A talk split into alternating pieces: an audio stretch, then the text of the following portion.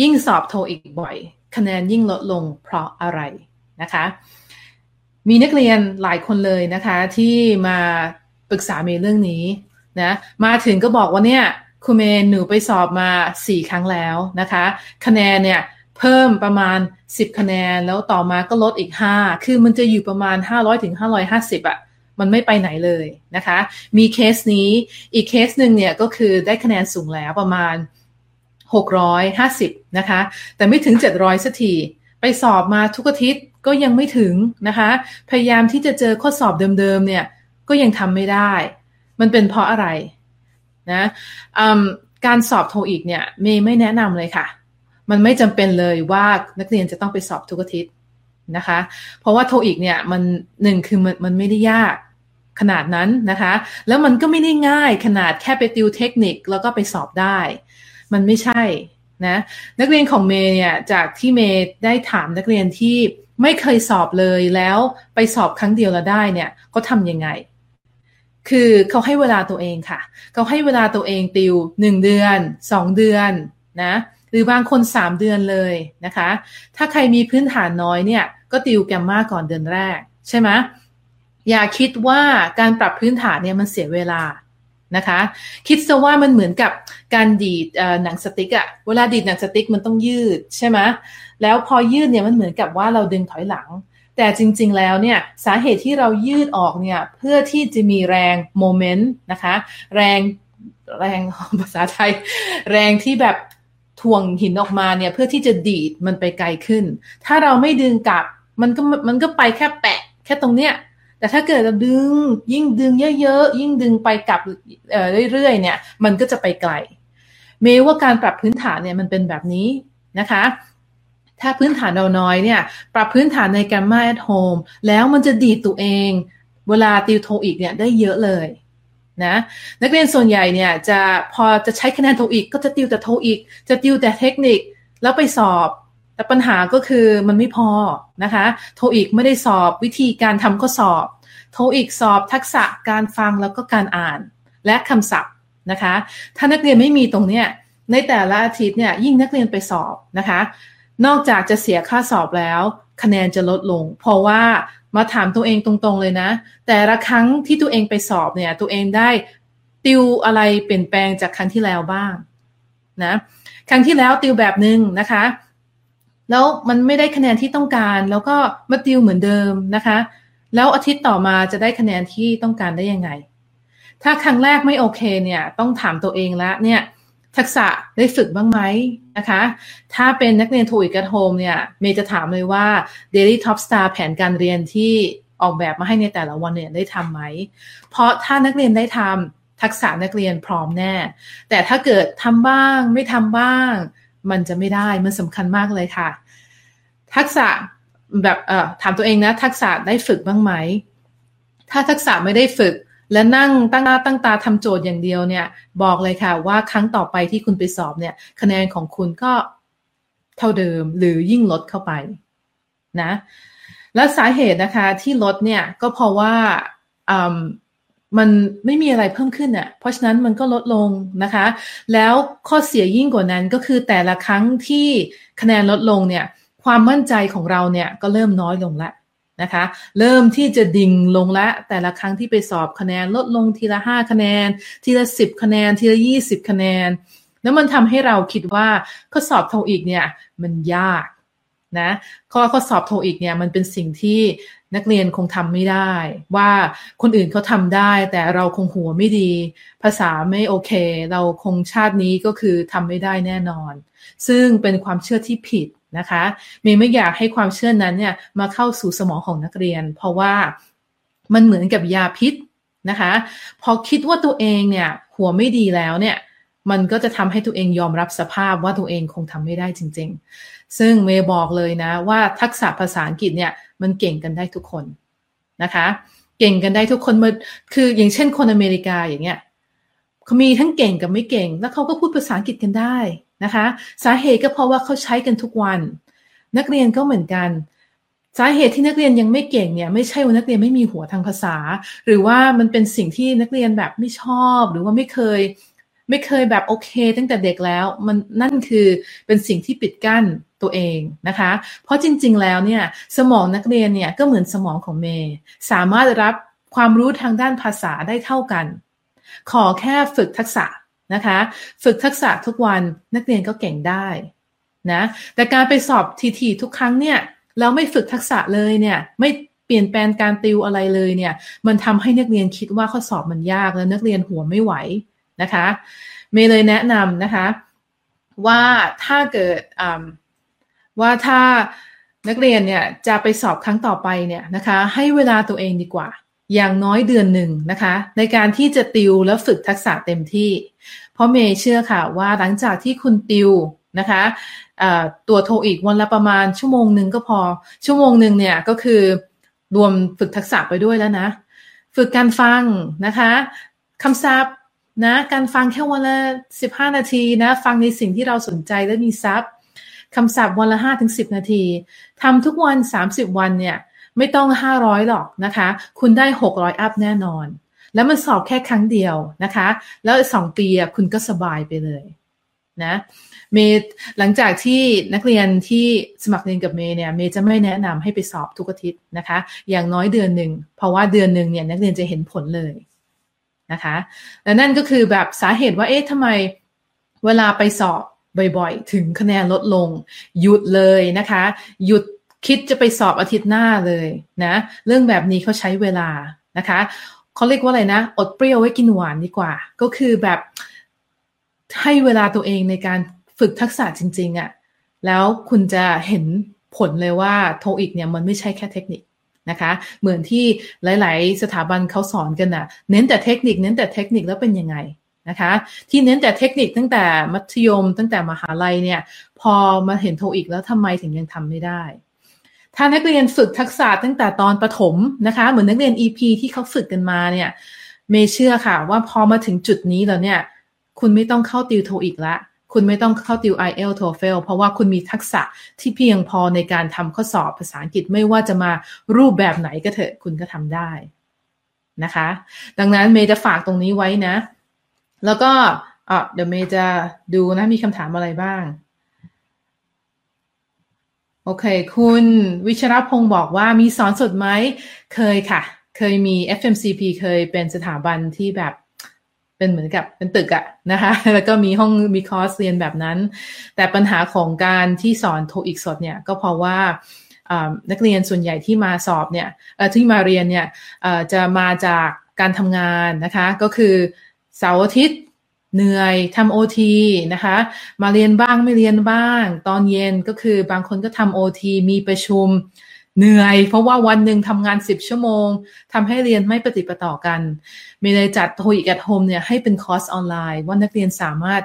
เรียนได้ 24 ชั่วโมงเลยนะคะ จะเรียนกี่โมงก็ได้ไม่ต้องรอใคร แล้วก็เรียนได้เยอะขนาดไหนก็คือแล้วแต่เราเลย เรียนแบบเนี้ยจากที่เมย์เห็นนะคะประสบการณ์ของเมย์เนี่ยได้ผลกว่าเรียนสดเยอะเลย นักเรียนสามารถที่จะเรียนในภาวะที่ไม่เครียดนะคะแล้วก็ทำคะแนนได้อย่างรวดเร็ว นะ ไม่ต้องรอใคร แต่ถ้าคุณวชิเอ่อคุณวิรัชพงศ์นะคะ ถ้ามีพูดชื่อผิดขอโทษด้วยนะคะ ถ้าคุณเอ่อถนัดการเรียนสดมากกว่าเนี่ยอันนี้ก็คือไม่ว่ากัน เพราะว่าการเรียนออนไลน์เนี่ยมันไม่เหมาะสำหรับทุกคนนะคะ มันไม่มีครูที่จะมาคอยจ้ำจี้จ้ำชัยอยู่อย่างนั้น ก็คือมันเป็นสิ่งที่ต้องกระตุ้นตัวเองเยอะพอสมควรนะคะ ถ้าคุณถนัดการเรียนสดเนี่ยจะแนะนำเป็นแบบ แบบสดเลยนะ ขึ้นอยู่กับสไตล์ของแต่ละคนค่ะ ไม่มีผิดไม่มีถูก แต่สำหรับนักเรียนของเมย์เนี่ย ก็จะอชอบออนไลน์กันมากกว่านะคะ โอเค มีคำถามมานะคะ คุณสุนันทาถามว่าเวลาคุยกับชาวต่างชาติเนี่ยฟังได้ แต่เป็นเป็นข้อสอบพาร์ทฟังทำได้น้อยมากเลย ต้องปรับหรือฝึกยังไงดีคะ โอเค เวลาพูดคุยนะคะ เวลาพูดคุยกับชาวต่างชาติเนี่ย ส่วนใหญ่แล้วเนี่ย หัวข้อที่นักเรียนพูดเนี่ย จะเป็นหัวข้อเบสิกนะคะ จะเป็นเหมือนกับถามว่าเออคุณเป็นยังไง เอ่ออะไรแบบอากาศเป็นยังไง ชอบทานอาหารอะไรประมาณนี้ใช่ไหมคะ คุณสนันทา ถ้าเกิดผิดถูกยังไงบอกเมย์นะ ตามตามเข้าใจของเมย์เนี่ยก็คือ เวลาพูดคุยกับชาวต่างชาติเนี่ยจะเป็นลักษณะนี้ แต่โทอีกเนี่ย เขาเป็นการฟังลักษณะของในห้องประชุม ลักษณะของการพูดคุยในที่ทำงานนะคะ ถ้าคุณสนันทาเนี่ยไม่ได้คุ้นเคยกับคำศัพท์ที่เกี่ยวกับเชิงธุรกิจเนี่ยมันจะฟังไม่ออกนะมันเหมือนกับไลฟ์ครั้งที่แล้วที่เมย์ทำไปเนี่ยก็คือเมื่อวานว่าพูดถึงว่ามีนักเรียนมาถามเมย์ว่าทำไมนะคะ ไปฟังประชุมมาแล้วรู้สึกเหมือนฟังออกนะ แต่พอจะให้อธิบายว่าฟังอะไรไป มันถึงไม่รู้ว่าเขาพูดอะไรกันไปนะคะ สาเหตุก็เพราะว่าพื้นฐานคำศัพท์ไม่มีนั่นเอง ดังนั้นเนี่ย 90%ของประโยคเนี่ยเข้าใจ แต่มันจะมีคำสองคำที่แบบที่เป็นคีย์เวิร์ดอะนะคะเป็นเป็นใจความสำคัญของประโยคอะแต่เราไม่รู้ความหมายอะเราก็ไม่รู้เลยทั้งประโยคมันแปลว่าอะไร ดังนั้นคุณสุนันทามีแนะนำนะคะ ทักษะการฟังเนี่ยของคุณเนี่ย น่าจะโอเค แต่สิ่งที่ต้องปรับปรุงนะคะก็คือคำศัพท์นะแล้วง่ายเลยค่ะ วิธีดูในหนังสือโทอีกนะคะ ดูจากโจดูจากช้อยส์คำศัพท์ไหนไม่รู้เนี่ย ให้จดลงในสมุดนะคะ หรือในแอปก็ได้ถ้าใครเป็นแบบสไตล์โมเดิร์นนิดนึงนะวันละ5ถึง10 นาทีนะคะ ดูการออกเสียง ดูประเภทของคำแล้วก็ความหมาย นะทบทวนทุกวันค่ะ แทนที่เวลาไปรอรถไฟมานั่งดูว่าเพื่อนทำอะไรบ้างใน Facebook เนี่ยก็มาทบทวนนะคะคำศัพท์ที่เราเขียนไปในแต่ละวัน จุดประสงค์ของเรานะคะ คุณสนันทาไม่ใช่ให้ว่าต้องจำได้หนึ่งร้อยเปอร์เซ็นเพราะว่ามัน impossible it's impossible to remember every word in the dictionary นะหมดเวลาเปิดพจนานุกรมเพื่อท่องทุกคำอย่างนั้นมันไม่ได้ผล นะคะเมย์ต้องการให้คุณสุนันทาเนี่ยจำได้แค่ห้าสิบเปอร์เซ็นต์เท่านั้นห้าสิบเปอร์เซ็นต์จริง ๆ แค่ห้าสิบเปอร์เซ็นต์เนี่ยจะทำให้คุณสุนันทาสามารถทำข้อสอบ และได้คะแนนสูงตามที่ต้องการแล้วล่ะนะคะโอเคอืม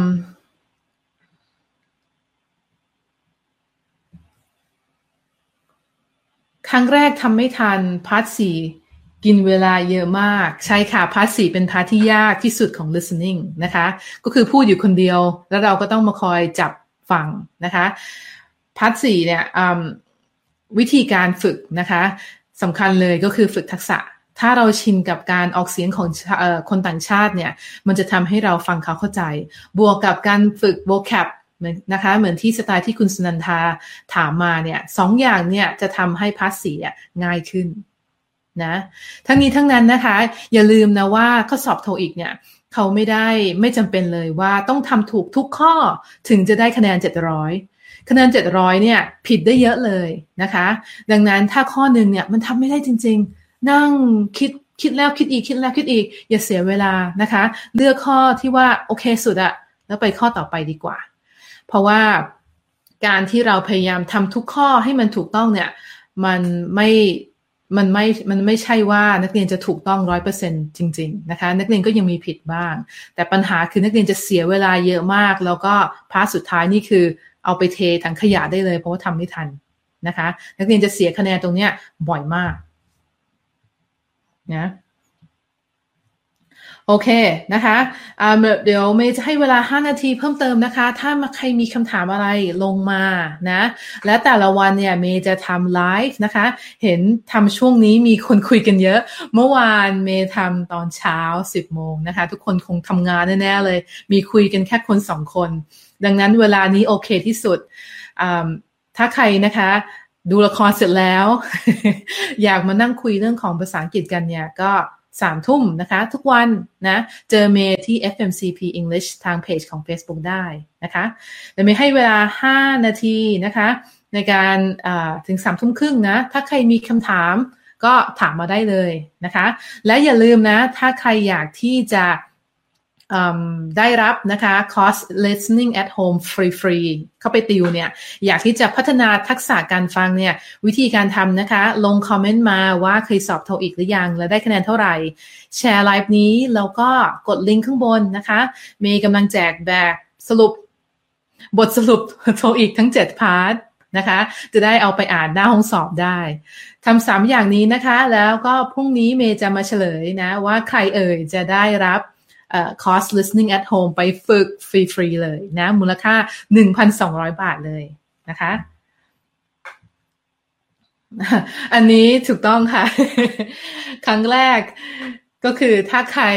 ไม่เคยสอบนะ เอาเสื้อกันหนาวไปด้วย จริงค่ะ เพราะตอนเมย์ไปเนี่ย เมย์ก็แบบเอ่อมองซ้ายมองขวาหนาว ไม่รู้ว่าเขาจะเปิดแอร์ให้มันต่ำขนาดไหน คือหนาวก็ดีกว่าร้อนนะแต่ว่าความหนาวเนี่ยมันทำให้แบบก็มันทำให้คิดไม่ค่อยออกเหมือนกันนะคะ ดังนั้นเอาเสื้อกันหนาวบางๆไปดีกว่า เพราะว่าถ้าถ้าเกิดนักเรียนแบบชินกับความหนาวอยู่แล้วเนี่ยก็ยังถอดแล้วไว้บนเก้าอี้ได้ แต่ถ้าใครไม่ชินเนี่ยมันจะค่อนข้างสติหลุดนิดนึงนะคะ ถ้ามันหนาวเกิน เพราะฉะนั้นเมย์เห็นด้วยค่ะ เอาเสื้อกันหนาวไปด้วยนะ แล้วก็อีกเรื่องหนึ่งก็คือเวลาเราสอบเนี่ยเราจะนั่งติดกับอีกคนหนึ่งใช่ไหมแล้วถ้าเขาแบบขยับโต๊ะเยอะๆอะก็คือเหมือนกับเอามียางลบอะแล้วลบลบลบลบลบอย่างเงี้ย อันนี้ก็เจอเคสหนึ่งนะคะ นักเรียนบอกมาโอ้ยหนูไม่มีสมาธิเลยข้างข้างเนี่ยขยี้ลบอยู่นั่นแหละ ก็เลย พอเขาก็ยี่โต๊ะนั้นน่ะมันก็สะเทือนถึงโต๊ะเรานะคะ อันนั้นก็อันนั้นก็ช่วยไม่ได้ แล้วก็มีอีกแบบหนึ่งก็คือ ถ้าเราดันไปสอบในห้องสอบที่มีคนฮัดเช้ยจามแบบเนี้ยเวลาฟัง listening หนึ่งถึงสี่เนี่ยเป็นอะไรที่แบบนรกมากนะคะ เพราะเราเพราะว่าเหมือนกับเฮ้ยพยายามฟัง keyword ฮัดเช้ยอืมตะกี้ฟังอะไรไป อันอันนั้นก็ นะเอาเป็นว่า สิ่งสิ่งรอบๆตัวพวกนั้นเนี่ยเราควบคุมไม่ได้ใช่ไหมคะ เราควบคุมไม่ได้ว่าคนที่จะมานั่งสอบในห้องเดียวกับเราเนี่ยมาเป็นหวัดแล้วมาอัดเชยสามครั้งในหนึ่งนาที แต่สิ่งที่เราควบคุมได้เนี่ยก็คือทักษะที่เราเตรียมตัวมาในแต่ละวันนะคะ แล้วก็เทคนิคนะที่เราได้สะสมมาสองอย่างนี้จะทำให้นักเรียนสามารถที่จะทำข้อสอบนะคะได้เต็มที่นะแล้วเรื่องสมาธิเนี่ยสำคัญนะ ไม่ว่าเขาจะจามหรือเขาจะเขย่าโต๊ะขนาดไหน ให้เรามีสมาธิกับข้อสอบเนี่ย เราจะได้เลือกข้อสอบเลือกเลือกคำตอบได้ถูกต้องนะคะ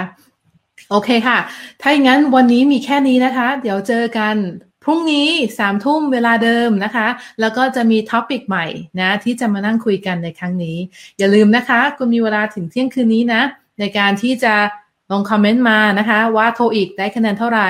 แชร์ไลฟ์ครั้งนี้และไปดาวน์โหลดบทสรุปโทอีกนะคะ เพื่อที่จะมีติดตัวไว้ช่วยชีวิตในการสอบครั้งต่อไป เดี๋ยวไปเจอกันพรุ่งนี้นะคะ สวัสดีค่ะ